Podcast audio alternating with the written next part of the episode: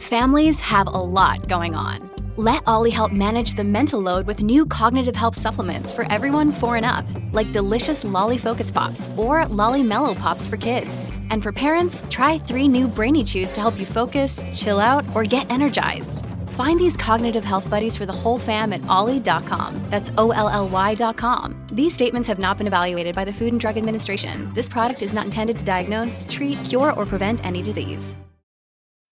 When you need mealtime inspiration, it's worth shopping Kroger, where you'll find over 30,000 mouthwatering choices that excite your inner foodie. And no matter what tasty choice you make, you'll enjoy our everyday low prices, plus extra ways to save, like digital coupons worth over $600 each week. You can also save up to $1 off per gallon at the pump with fuel points. More savings and more inspiring flavors make shopping Kroger worth it every time. Kroger, fresh for everyone. Fuel restrictions apply.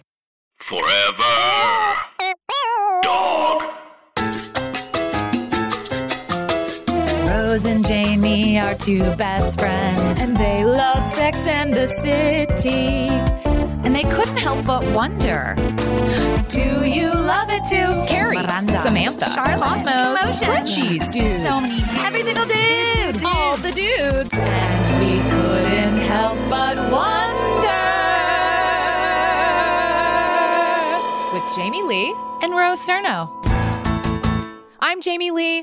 And I'm Rose Cerno. And this is Couldn't Help But Wonder. Great harmonies. Mm-hmm. A podcast where we talk about Sex in the City and how it relates to us. Hi, Jamie. Hi. Chim chimaroo. Oh, you know girl. What? It's the holidays. It's in the air. I drove past a bunch of Christmas lights on the way here. I was deeply, deeply thrilled by it. Y'all, I love it. How are you doing? I'm fabulous. As far as who I am this week. Who are you?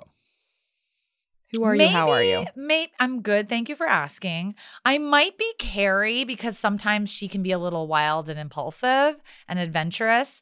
And I decided on a whim that I am going to Cambodia and Vietnam for Christmas and New Year's. Such a badass move. That's really fun. Thanks. I'm really excited. It is so fun. And she's not just, I just want to be clear. I already knew about this. She's not just going. She's like going with a group of people she's never met. None of them. It's everyone is just Jamie doing speaks it. The truth. I do. I mean, I think it's so cool. You're traveling in such a great way. Thank you. You're going to have so much fun. Thank you. So listeners, in case you're like, I want to travel alone, but I'm scared to. That's how I felt. Yeah. I asked around and there's a group called Flash Pack, Flash with an F, like Frank. And they do these groups. Not a PH. Not a PS. A Flashback. Well, or whatever. It's a Flashback. And basically, there's this group called Flashback, and they organize incredible trips all over the world for people who are traveling alone in their 30s and 40s. And my friend went on this exact same trip last year, said it was she had the time of her life, hooked up left and right, which is like definitely on my agenda. It's like, it is like Birthright, but in Asia. Exactly. Yeah. So I'm really excited. And it's like a swanky trip. It's not just like, you guys aren't like roughing it to a point where it's going to be like hostels and stuff. Like you're staying in good places. No, it's beautiful hotels. There's cooking classes. There's activities. No, it's going to be amazing. Opt in, opt out, take a day, take a breather, jump back in, get into the group. Like, oh my God, Jamie. Who knows? You can really choose your own adventure. Yes. And I have to say the best part about it, besides the fact that I haven't left the country since I was in my 20s. Do we think Carrie leaves the country, by the way? Well, who would do something like this out of the girls? Maybe Samantha? Oh, wait. Carrie did leave the country. She went to France. Anyways, go on. None of them are necessarily like travelers. No. It would be Carrie. Okay. It would be Carrie. You're right. But the thing that I am most excited about, and listeners, let me know if you can relate. I had Thanksgiving. It was stressful. My family's pretty fucking nuts. It kind of depressed me. And the idea of spending the holidays with my family really bummed me out. And I was getting anxious about it. Yeah. So I feel really empowered and really over the moon and confident because I feel like I solved a problem. I was depressed about the holidays and like really didn't want to spend it with my family. And now instead of doing that, I'm literally going to be like on a tuk-tuk in Vietnam, like eating like spicy noodles. So I guess what the message is here, if you're listening, if you can take anything away from this, if there's something you don't want to do, You're an adult. You don't have to do it. It's a great message. Make it better for yourself. There's no rule. Like as I'm as excited about going to Vietnam and Cambodia as I am about taking control of my life. I think it's incredible. And we had dinner last night. We had a big old pasta feast where we talked about this. And I think what you're doing is amazing. I think it's empowering. And I'm really into this narrative of taking control and not feeling guilty. Mm-hmm. Because first of all, everyone else is doing it. Why not you? There you go. And also, isn't that sort of the beauty of adulthood is just being like, no. Feeling confident and saying no and not worrying. Not that you don't want to care about how other people feel, but you at what point do you come first? At what, like, when? You're going to have like this sort of like fake pious life where you're like, I put my parents at Thanksgiving ahead of myself. And it's like, at a certain point, it's okay to say this is what works for me and I'll see you when I see you. Exactly. And like, I love my family. And you also see them a lot. Listen, they live in the same city. And not only that, yeah, I think something that's like takes a while to like get, and it's kind of a lifelong thing, is realizing just because I grew up like this doesn't mean I have to keep doing this. If just because like your parents are people, but like when you're an adult, like they're not paying for you. No, you're your own goddamn person. If you don't want to do it, don't do it. Like, yeah, I think it's great and it's very inspiring. Thank you. And I'm really glad, and I would love to join you. And we've talked about this. We're gonna do it next time. I know. Oh, I would love to go. Jamie, who are you this week? Well, I was definitely a Carrie because I spent Carrie Charlotte. I was a Carrie because I spent last week in New York, or I guess that's, well, this, whatever. You guys know. We can't always record this at the second everything is happening, but I just got back from spending time in New York. Great. And so I definitely felt like Carrie, and then I was sort of dashing around. I stayed in my friend's apartment in Soho, a friend of Dan's. Okay. And it's funny. I think, we talk about being an adult. I've gotten to an age where I'm not staying on nobody's couch. Oh, excuse me, I'm done. Oh, no. He didn't give you the couch. Well, this story takes a turn. Get ready.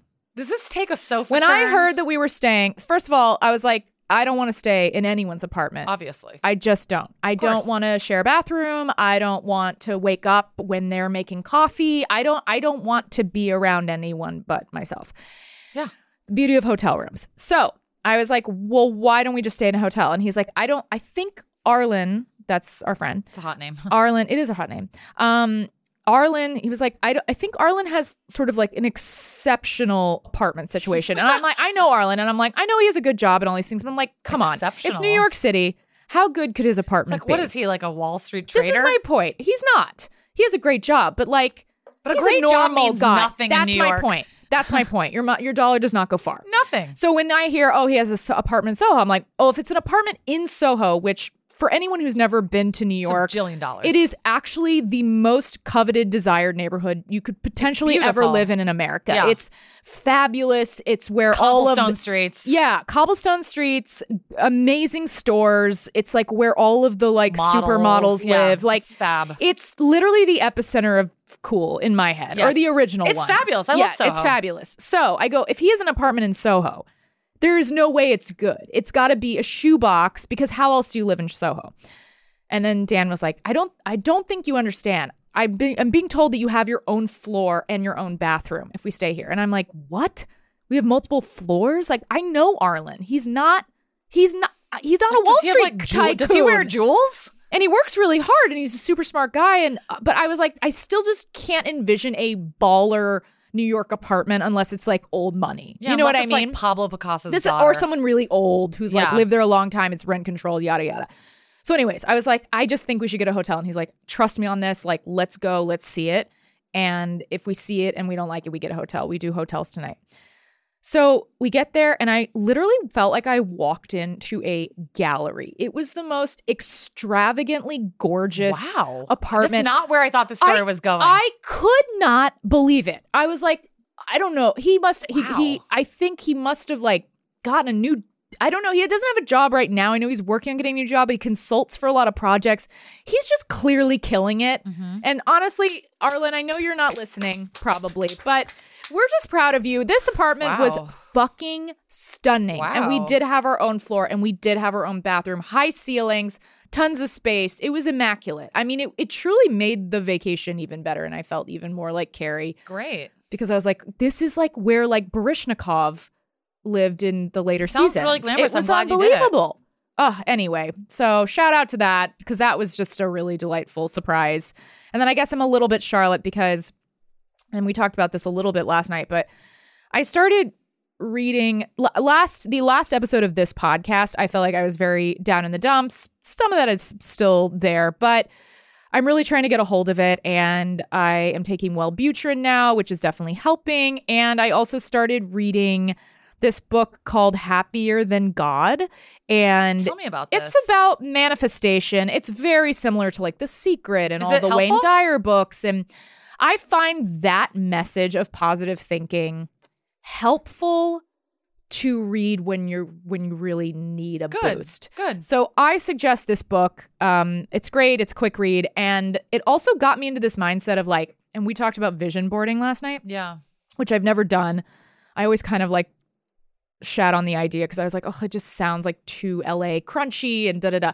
But I have a big whiteboard in my office. And so I just wrote like all of these straight up like affirmations, like textbook, basic shit. And it's all over. And now I'm just like, at the very least, I just want to read these once a day. That sounds nice.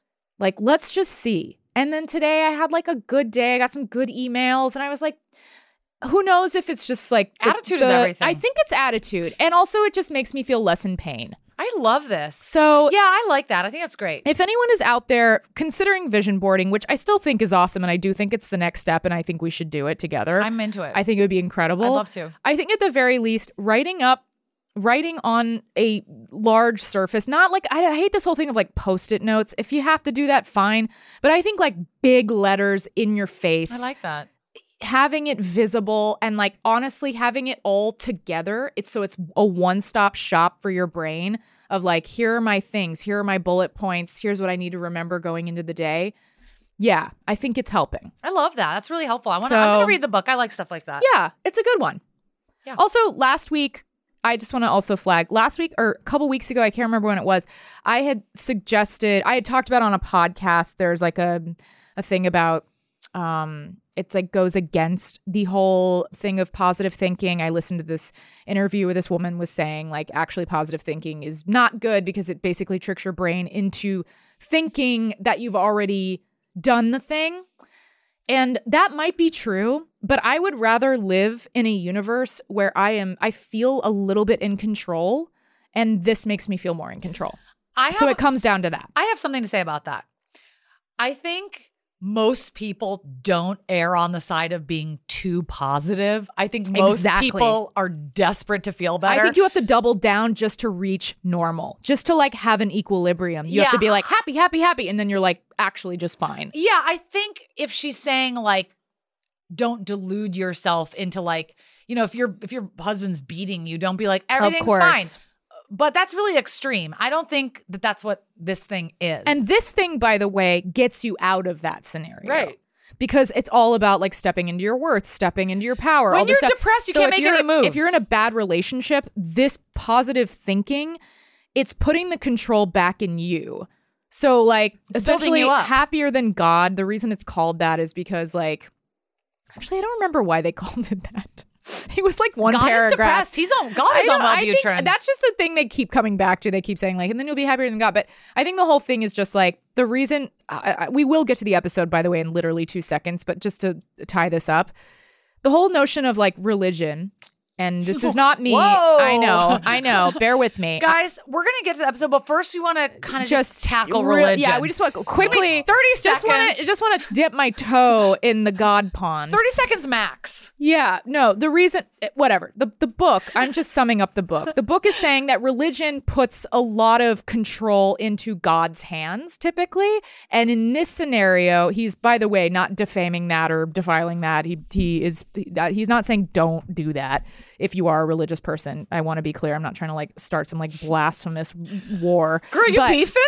No. Are you beefing with the man upstairs? The positive thinking idea is that it puts the onus on you, and that like essentially God or whatever type of God, universe, create, whatever the thing, well, you can call it whatever you want. That all has to exist within you. And it's not that, whatever, this could go on forever. The point is, God can be in you, and it doesn't have to be that you answer to him. That's all. Guys, this podcast is now called You There, God? It's me, Jamie, and Rose. Me, Rose, and Jamie. Chicken soup for the Jamie Lee soul. Anyways, that's it. Okay, so that's why I'm a Charlotte/Carrie, and now we're going to get into the episode. So we are on season 3, episode 2, Politically Erect. Yes, Rose, take it away. Thank you. The episode opens with Carrie and Bill hot on the campaign trail. Reminder, he's running for New York Comptroller, and she's running for his heart. They're 3 weeks in, and Carrie's by his side as he kisses babies and greases palms. Miranda and Steve, meanwhile, are still figuring out their relationship. Steve wants to lock things down. He says that he isn't seeing anybody else, but Miranda pretends she's dating other people. Why the lie? Why? Because Miranda's still not sure about Steve. What if there's someone better out there? Better than Steve? Please. Yeah, right. Later, Carrie and Miranda hang out, and Miranda spills her Steve sitch. Miranda just can't decide whether or not Steve is the one. Carrie suggests she makes a list of Steve's pros and cons. If the pros outweigh the cons, she should commit to him. Meanwhile, Samantha gets a drink at a bar where she meets Jeff, a cocky hedge funder who has everything she's looking for in a man. He asks her to dinner, and she readily accepts. And then he hops off his bar stool, and Samantha realizes that Jeff is a little person. Samantha's instantly turned off, but it's too late. She's already agreed to go out with him. She catches up with Carrie and Charlotte to hash things out. Spoiler alert, politically incorrect heightism ensues. Later that week, I brought the Single Ladies Coalition to elect Bill Kelly to a fundraiser. What do you guys consider to be the height difference between a short person and a little person? A little person? You know, a midget. A midget or a dwarf? What's the difference? I'm not sure, actually. I think little person is the proper way to refer to an adult under 5 feet. Well, and I agreed to go on a date with a very short person. But I didn't realize he was so short.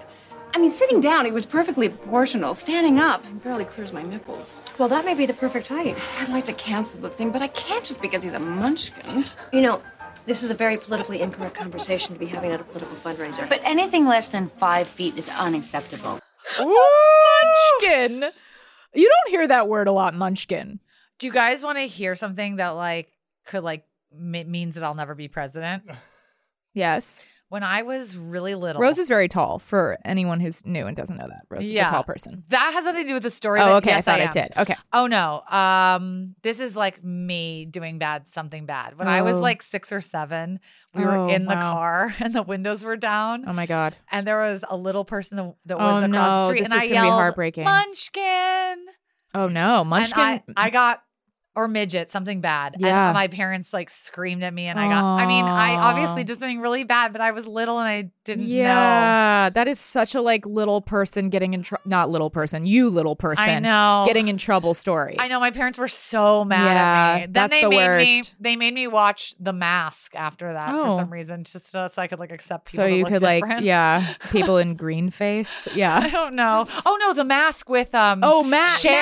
No, Mask. Mask. You said The Mask. Oh, you know why they watched me? Okay. Wait, you know why they watched? I thought even The Mask with Jim Carrey. You guys are going to think I'm evil. You know why they made me watch that? Why? Because I was watching a newscaster who had a weird, deformed hand. And I was like, that's scary. Change the channel. So then I was that way when I was little. Well, when you're little, you just you don't know. Censor. And no one's explaining anything to you. Yeah, I know. And the second they do, you calm down. No, I know. You're just figuring it out. Guys, you don't know. I've done bad things. I'm flawed. No, I don't think. I think that's way more normal than you think. I remember when I was a kid, I was in the ball pit at Chuck E. Cheese, and there was a girl in there who had a cast on her arm. Oh no! And I had seen this thing on Sesame Street, where you know how Sesame Street has the puppet part, and then there's the wrap. There's videos. That's the wraparound. Yeah. And then there's always little videos. So they had this video about breaking your arm, and I don't know why they were showing children this, but I remember. It was about how they have to re-break the arm, and then they wrapped it up, and then everyone's signing the cast at school. And the re-break was such a scary part of that video that I actually believed when you broke your arm, it was in half. Oh, God. And that the cast was concealing essentially a severed arm underneath. And so when I was in the ball pit, I was like, ew, gross. I was like, ah, And the poor girl was just like... There's a freak in the bullpen. Yeah, I literally thought it was like freakish to have an injury. Yeah. Well, yeah. When you're little, everything's fucked up. Everything's fucked up. What do you think about this combo that the gals have? Okay, so... Yeah, it feels pretty relatable, not specifically about Jeff, but these are actually the moments of the show that I really love. I love how they utilize each character as a different perspective on a topic. And I think it's really smart because if you're going to do something as off color as like literally heightism, right? Yeah. It's nice that at least Carrie can step up and be like, guys, this is fucked up. Like there is a voice of... That's true. Politically correct again. I mean, the show's brilliant. The fact that the episode's called Politically Erect and we're talking about, I mean, it's genius. Yes. And they're at a political fundraiser and they're having the least politically really, really correct smart conversation. It's fucking genius. Yeah, it's not appropriate, but it is genius. Yeah, that's true. And the thing is, it's also like not hateful. No, I don't think it's inquisitive and awkward. And the truth is, like, you're allowed to not want to have sex with a guy who's under 5 feet. I mean, it's not politically correct, but you're allowed to feel that way. Yeah, I mean, we discriminate on so many things when it comes to attraction. Yeah, and also there's, as far as like being an open-minded person, like people have their tastes and it doesn't, you know, I feel like Samantha was in a bind. And it's also interesting because Samantha is such an open person. Like she's someone who I feel like wants to date all different types of men and have all different types of experiences.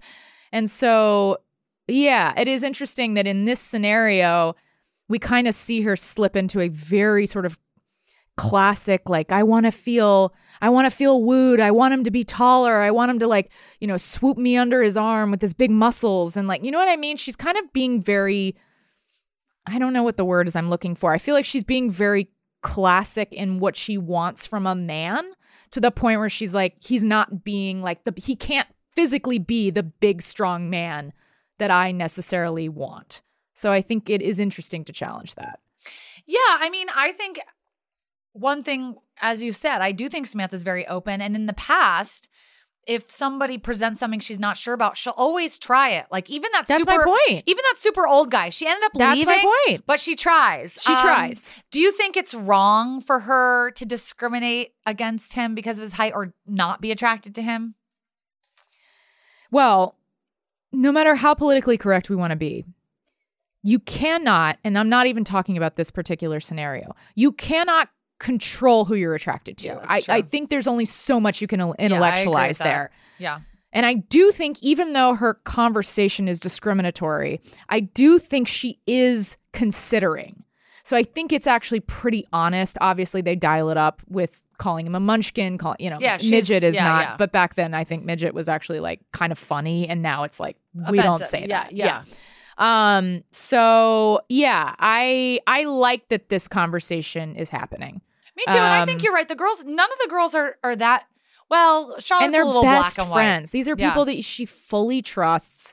She knows it's fucked up. And the thing is, listen, to be perfectly frank, you don't owe anybody a date. If you don't like somebody, you do not have to.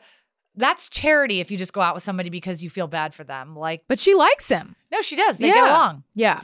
Okay, so later at a political event for Carrie's beau, Charlotte is on a mission to hit on every eligible political donor.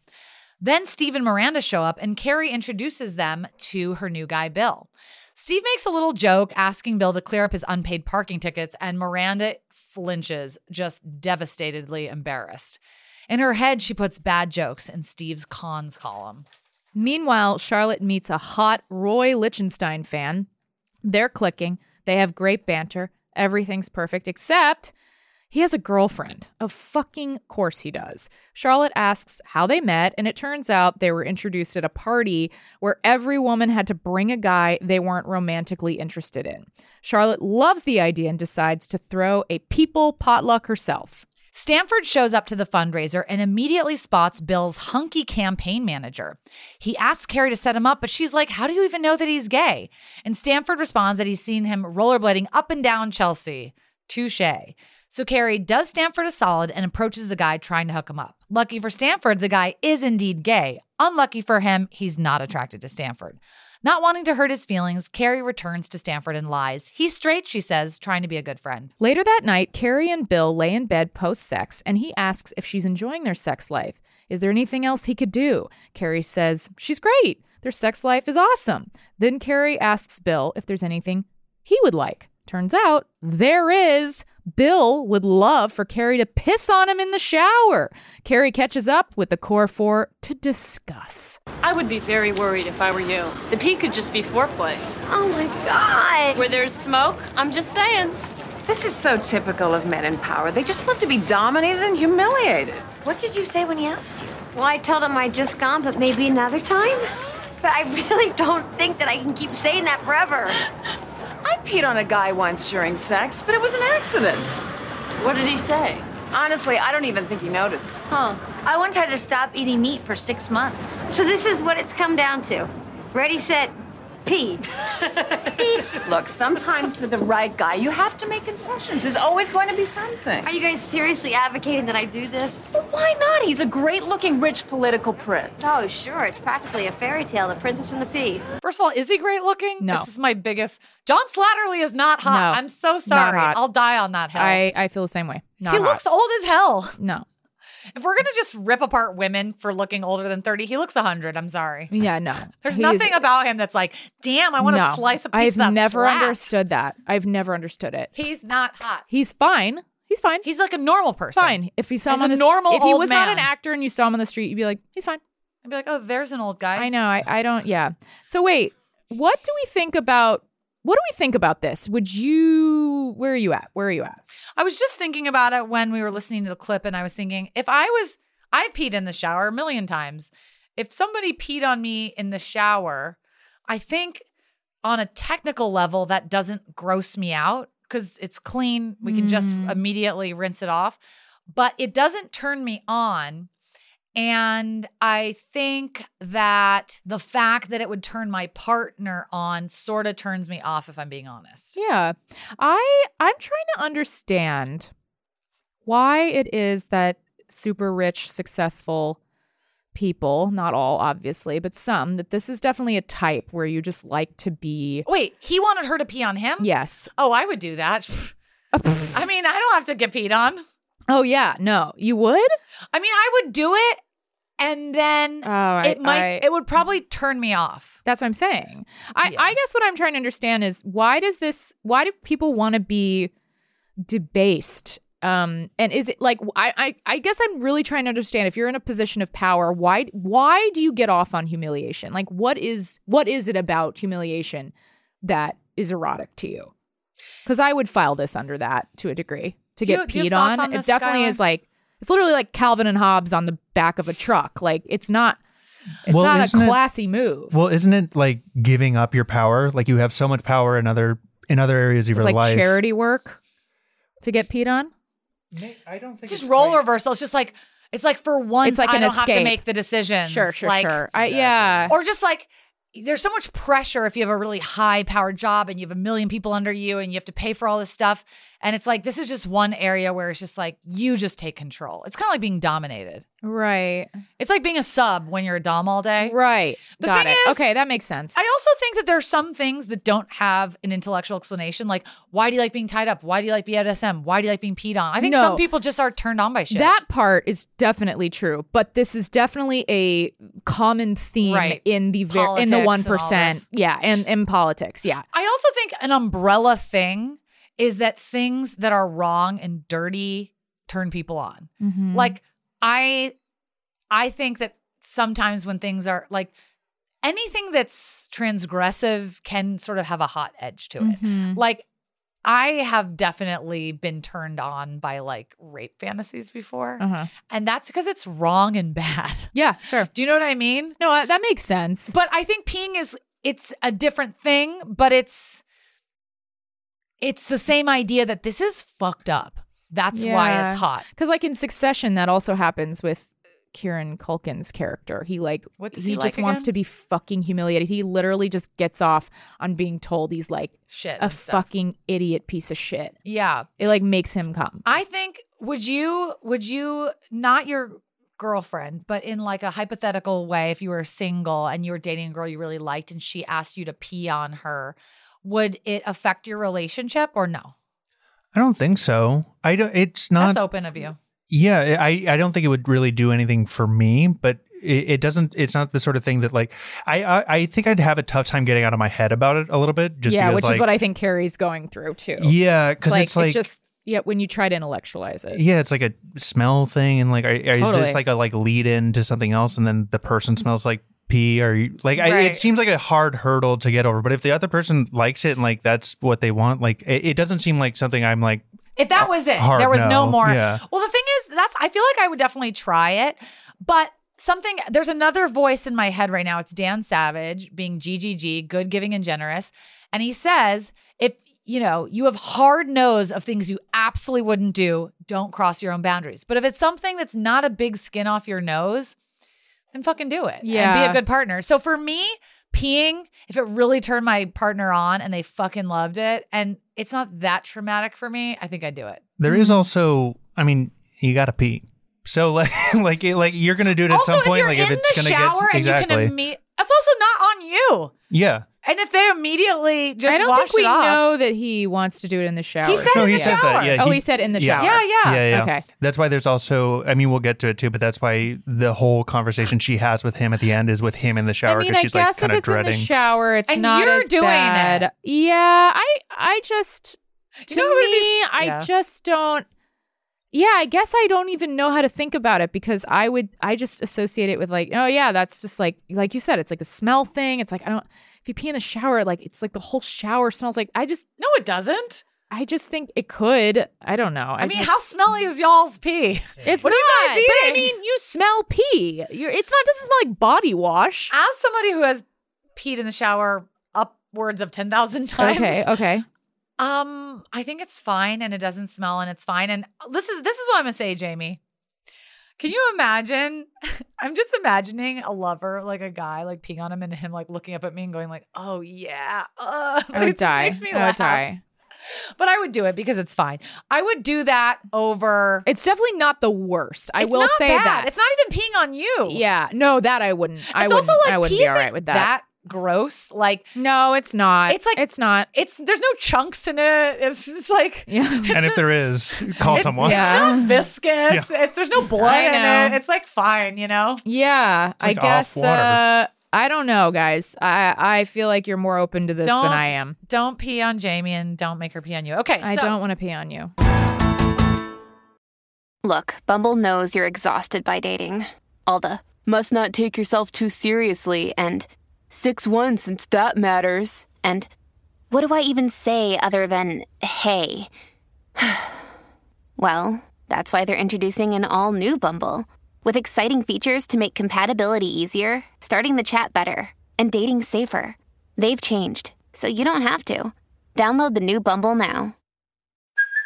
Hey, it's Kaylee Cuoco for Priceline. Ready to go to your happy place for a happy price? Well, why didn't you say so? Just download the Priceline app right now and save up to 60% on hotels. So whether it's Cousin Kevin's Kazoo concert in Kansas City, go Kevin, or Becky's Bachelorette Bash in Bermuda, you never have to miss a trip ever again. So download the Priceline app today. Your savings are waiting. Go to your happy place for a happy price. Go to your happy price, Priceline. The next time we see Carrie and Bill together, they're scarfing down some hot curry. And throughout the meal, Carrie avoids drinking water because she's so afraid to have to pee around him or on him. When Bill says he can't actually sleep over that night, she's so relieved and just takes a giant gulp of water. Over at Charlotte's romantic rejects party, Samantha shows up with Jeff, the short guy she's trying to unload. Miranda shows up to weigh available guys against Steve. As Jeff is grabbing a drink, he finds out that he's at a party where women bring men they don't want to date. He's pissed, so he confronts Samantha. Jeff challenges Samantha to a sex-off, where he can prove that he is so good in bed, she won't notice his height. She agrees. I mean, if there's one thing that Samantha always will accept is a sex challenge. Yes. Charlotte spends the party flirting with the cute, well-traveled Greg. Things between them are heating up when Greg's ex walks over. Just seeing him flirting with Charlotte reminds her of all the qualities that Greg has and that he's actually a total catch. She pulls Greg into the guest room and starts violently making out with him, leaving Charlotte alone yet again. Over in Samantha land, Samantha is being pounded by Jeff, and she has to admit he can deliver. Miranda and Steve sleep together too. Per usual, the sex is super hot. After the sex is over, Steve tells Miranda he loves her, and suddenly the pros and cons list becomes irrelevant. Steve loves her, and that's what matters. Oh, we love you, Steve. Love you, Steve. Just want a Steve. On the other side of town, Samantha's having a fabulous and fun dinner with Jeff. She's ready to give him a real try when he excuses himself to go to the bathroom. While he's gone, she looks over at his jacket and notices a label, Bloomingdale Boys section. She can't. She just can't. Samantha tries to flee the restaurant when Jeff catches her. Where the hell are you going? She tells him that she wants to end things, but he totally busts her chops and ends up making her laugh, which at the end of the day is what Samantha wants most of all. She ends up going out with him for 2 whole weeks, which in Samantha time is an epic relationship. Finally, back at Carrie's apartment, Carrie builds up the courage to have the pee talk. I've been giving this peeing thing a lot of thought, and while I think it's totally fine that that's what you're into, it's just never really been my thing. Oh, yeah? Yeah, so I thought instead, maybe you could close your eyes and I could dribble warm tea on you. That might feel good. Or, maybe, you might, think it's fun to, hear the sound of running water when we have sex. And if things got really serious between us, I could maybe even leave the bathroom door open sometime. Although honestly, I'm really not sure how comfortable I would be with that either. Something I want to tell you too. Some people connected with the campaign read your column, and they had a different take on it than I did. What does that mean?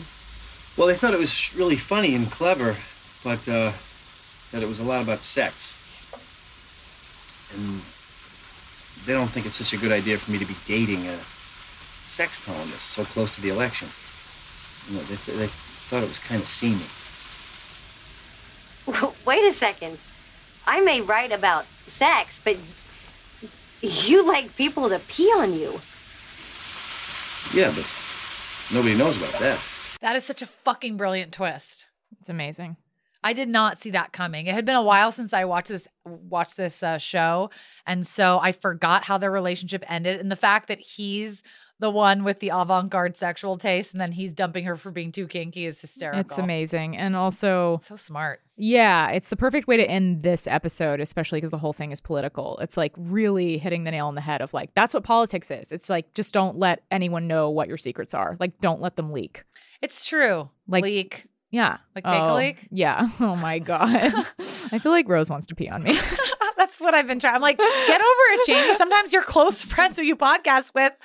No, I mean, I do want to say something, and I know, blah, it's like the killer of comedy, but like definitely not trying to shame people that like stuff like this or please. Different stuff. And different strokes. Yeah. And even in this, it's like, again, it's for comedy, but like there is this idea that what he likes is kind of wrong. Yeah. And that he's a freak, which I don't agree. I don't think he's a freak. No, I don't think he's a freak at all. And I don't think it's wrong either. And I don't think it's like so ironic. There's no such thing as wrong when it comes to like what you enjoy. As long as you're not hurting people, yes, it's all consensual. Yes, and stuff. Exactly. Yeah. So I do sort of bristle at the idea of like, it's so ironic that you're dumping me. You're the freak. It's like he's not the freak. He's just kinky or whatever. Yeah. And it's like it's a bit of kink shaming, I would say. I think she said that, though, out of feeling rejected. 100%. Yeah. I just think that the story idea is like a kinky freak dumps Carrie for being a sex writer. Like, how do you feel about the fact that she was saying she doesn't feel comfortable and then that triggers him to break up with her? Was he planning on breaking up with her already, or... was he planning on breaking up with her already and it just happened faster because he felt threatened by the fact that she didn't want to deliver on the peeing front? Or did that happen as a reaction to him feeling even more humiliated? I don't know.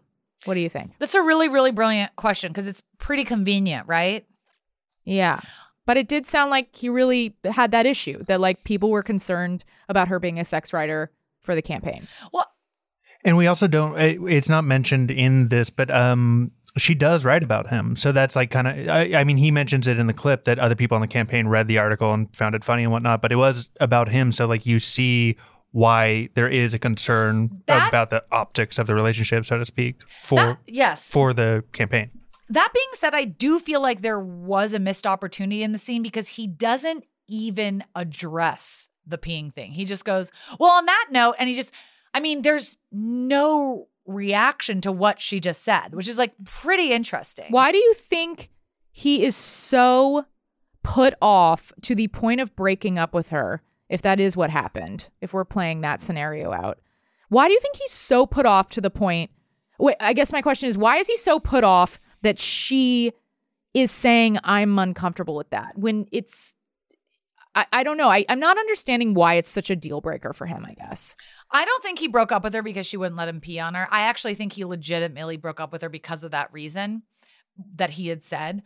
They don't want me to. But then he didn't say anything like, oh, okay, I understand that. But I think like, there's a lot of, he didn't really comfort anything she said.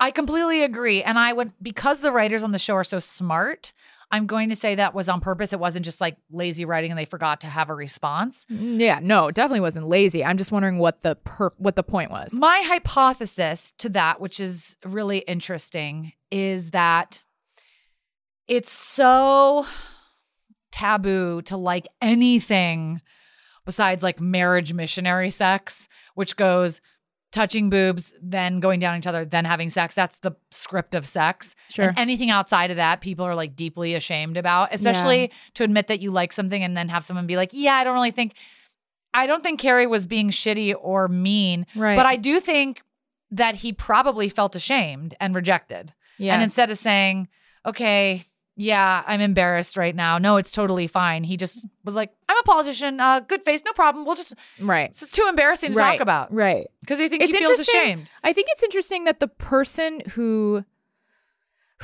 enjoys being, let's say peeing on someone, that feels like a form of like, that's a humiliation tactic or, sure, know, like you said, dom sub, like you're definitely making someone smaller by peeing on them. Yeah.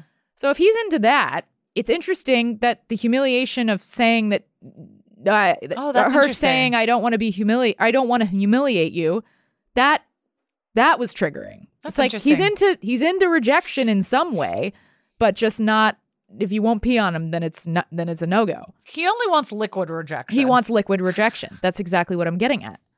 It's also really interesting too, like yeah, I think that you bring up a good point. It's a really, really interesting scene that I didn't think about it until you brought it up, James, and it's something that we'll never know, but it's a really interesting question.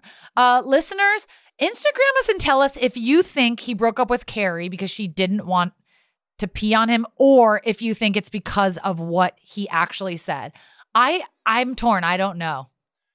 I was just going to say, I also think it is a risky relationship just from like a political PR standpoint. Yeah. Oh, yeah. So I think that he would have been more comfortable risking it and keeping it going if Carrie was okay with it. Yeah. And so her not being okay with peeing on him made the decision easy for him. He was like, this is already a liability. Right. Why not just cut losses, basically? Yeah, totally. I mean, as somebody who talks about my life, like even with my last relationship, like you do have to find, if you're a person that explores your personal life in your work, you do have to find people that are okay with that, because lots of people are not. Totally. Right. Okay, so the episode ends with Carrie publishing an article about her and Bill. It's to pee or not to pee. And that is the end of Carrie and Bill. All right, this brings us to the question of the episode. Though politics had always seemed as relevant to me as a new Erika Jong novel, I did find it interesting that a discussion about politics ultimately became a discussion about sex, and a discussion about sex ultimately became a question of politics, which led me to wonder if the two weren't, in fact, inextricably linked, and if so, can there be sex without politics? For example, who makes more money? How does that affect politics? Is everything. It's everything. Yeah, You know, if you're dating somebody shorter, taller, woman, man, different races. I see. Yeah, dating definitely is insanely political. Power dynamics in the relationship. Yeah, it is political. I mean, for me, I would say I'm most political when I'm in a new relationship. Yeah. I think that's when I'm like kind of, on my best behavior and really like putting up more of a front. And then as soon as I feel comfortable, I let them in a little more and get more vulnerable. So I think the beginning of relationships is like you're truly campaigning for yourself as a candidate in the relationship. Cool.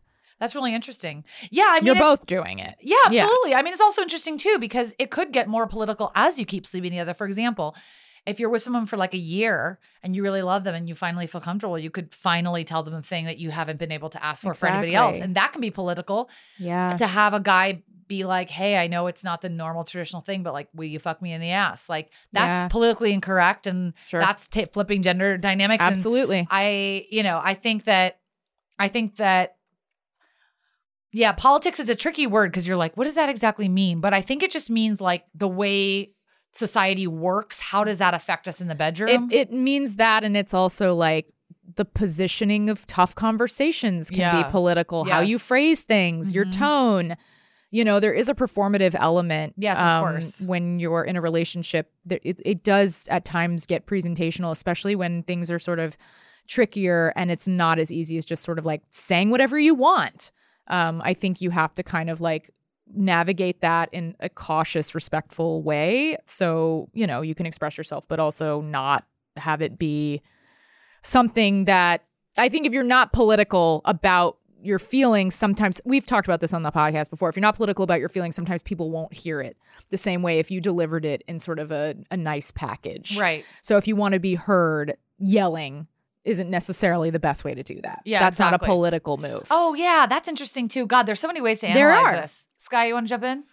No, I mean, I agree. There is that like kind of goofy, not goofy. That's not the right term for it, but that like saying that like the personal is political and like the way that you express yourself in a relationship, who you choose to date, all reflects some sort of political value that you have. Like if you're having some sort of like very heteronormative relationship, you're reestablishing that sort of relationship as quote unquote normative and all different forms of relationship, all established different forms of political expression of relationship. Yeah. Or if you want someone to slap you across the face or spit on you, I mean, those things are like not politically correct. I know I've heard guys who are like, my girlfriend or this girl I'm dating wants me to be rough and I don't like being rough. Yeah. It makes me feel bad. Yeah. Like there's a lot of dynamics out there. Yeah, a lot of dynamics and a lot of boundaries to be explored. Okay, great. So last segment of the episode, I'm horny for. Sex and the City is obviously a very horny show. We end each episode by sharing what we are currently horny for. Rose, what you horny for? I'm horny for Ronan Farrow's book, Catch and Kill. I'm reading it right now. He's such a great writer. It won the Pulitzer Prize. It's nonfiction. You want to check that? His New Yorker story won the Pulitzer Prize. Thank God for Skylar. I mean, I'm just going to lie and then Skylar will fact check me. No, Thank you, Skylar. So it is about the Me Too movement and taking down Weinstein and how this all started. I have to read it. It is a page-turning beach read. Amazing. Gripping. Also really interesting. It's like heavier than a beach read in terms of it's like about something political and interesting, but like riveting. So if you need something juicy to read and timely, I would say that. I love that. Girl, what are you horny for this week? I want to read that right now. I started another book. Did you ever read Three Women? I'm starting it next. I'm starting it next. Good. Yeah. After I finish, well, I guess I'm finished now with the manifestation book, so I'm moving on to Three Women. I might need to borrow that. Yeah, that's great. I actually have it on my phone. It's fine. I just might need to borrow your phone for 2 weeks. You need to take my phone for 2 weeks? Okay, no problem. So I am horny for... Oh, I'm horny for this line of skincare called Chantecaille. And how do you spell that? I think it's C-H-A-N-T-E-C-A-I-L-L-E. We'll put it on the Insta. I mean, that's what a mouthful. Yeah. Chantecaille. Okay. I think it's French. But anyways, what is it? They sell it at this store, which I don't even know if they have in LA, called Space NK in New York. Space NK, okay. Chantecaille, yeah. And they have, I've bought a few things from them. All of their like serums and moisturizers, they're all just so excellent. They never break me out. I have very sensitive skin and I have to be really careful about everything that I use. And it is more expensive than I would want it to be. I will flag that. However, it's just fabulous. Yeah, I just love it. I love it. I love it. I feel like, I don't know what it is. All of their products are just like, they just feel nice on your skin, and like the way they absorb in your skin, it kind of leaves a finish that just feels like plump. I know that sounds like an ad and not like a real person's evaluation. Do our pod. Yeah, seriously. But their products are great and they're not easy to find, which probably does contribute to me liking them more. I'm going to be honest. She likes her skin products to play hard to get. I like to be fucked with a little bit and pissed on, to be quite honest. You don't want it to be so easy. No, I want to be defiled by my products. So you just find them online or what? They sell them at Space NK, and then they also, they sell online. So you have to go to New York to get them? Yeah, you just have to fly to New York. It's really not a big deal. Just hop on over to New York real quick. Leave your jobs, leave your kids, leave your just dash on over to New York City. But do you want to glow or not? Yeah, it's up to you, really. The future's in your hands. Also, everyone should listen to Jamie's advice about skincare because I know the bitch and she's got beautiful skin. That's really nice. Yeah, I've fucked with a lot of different options and products, and this one really is so fabulous. I have a couple of different serums by them. I don't even know the names, but right now I usually just use one at a time because it is expensive, and I don't really believe in the power of serums to the degree that maybe I should. Like every... Instagram facialist is like, oh, you have to use a vitamin C, you have to use a retinol, you have to do it. And I'm like, I can also just use like one catch-all one. So that's what I like about Chantecaille is they have like one. Yeah, they have the one. Thanks. Yeah, that's exactly what I mean. Okay. Oh, guys, before we wrap up, I wanted to say something. I obsessively read our reviews on iTunes, and they're overwhelmingly positive. We really appreciate that. There were a couple recently that said that we talk too fast. Oh. Which is probably to me. And that we do talk a lot about ourselves and not necessarily enough for a couple of listeners about the show. And I just wanted to say we value your feedback. Those are people that aren't fans of the show. If you are a fan of the show, we do care about what you think. Feel free to DM us and let us know how we can improve. Like, we love you guys. We want to be here for you. We want to be the show you want. So let us know how we're doing and if there's something that you want that we're not giving. Jamie, you have any comments about this? No, I like that. I think, we were saying that it's the end of the year. This is just kind of a little performance review. We really value you guys. And I will say, and I'm not getting defensive, but I will say that the premise of the podcast is said at the top of every single show, and it is an opportunity for us to talk about ourselves. So with that in mind, I'm still open to changing and growing, and we really appreciate you guys telling us how to do that. So I want to say thank you. And I'm going to be a big girl and not defend my podcast.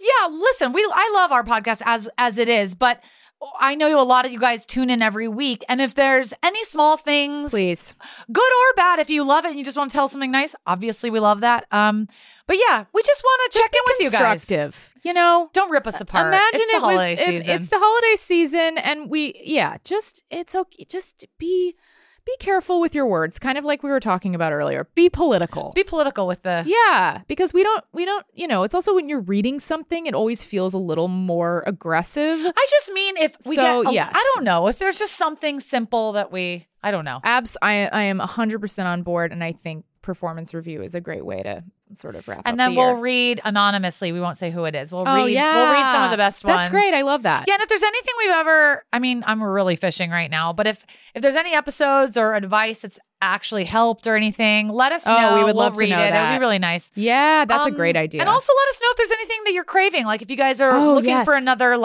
Q&A episode, or if you want more guests or whatever, just let us know. We're just taking the temp. We love you guys. We want to give you what you need. Yeah, I think that is a great idea. Okay, guys, hit us up on Insta. Love ya. Okay, love you. Thanks for listening to Couldn't Help But Wonder. Follow us on Twitter and Instagram at CHBWPod. And follow my co-host Rose Cerno on Insta and Twitter at Rose Cerno. And please follow my co-host Jamie at ReallyJamieLee on Instagram and at TheJamieLee on Twitter. And please rate, review, subscribe to our show on iTunes, Stitcher, or your favorite podcast app. If you're nasty, it helps us, it helps you, it helps everyone. You nasty. Bye. Bye. Forever Dog. This has been a Forever Dog production. Executive produced by Brett Boehm, Joe Cilio, and Alex Ramsey, and mastered by Anna Rubinova. For more original podcasts, please visit foreverdogpodcast.com and subscribe to our shows on Apple, Spotify, or wherever you get your podcasts. Keep up with the latest Forever Dog news by following us on Twitter and Instagram at Forever Dog Team and liking our page on Facebook.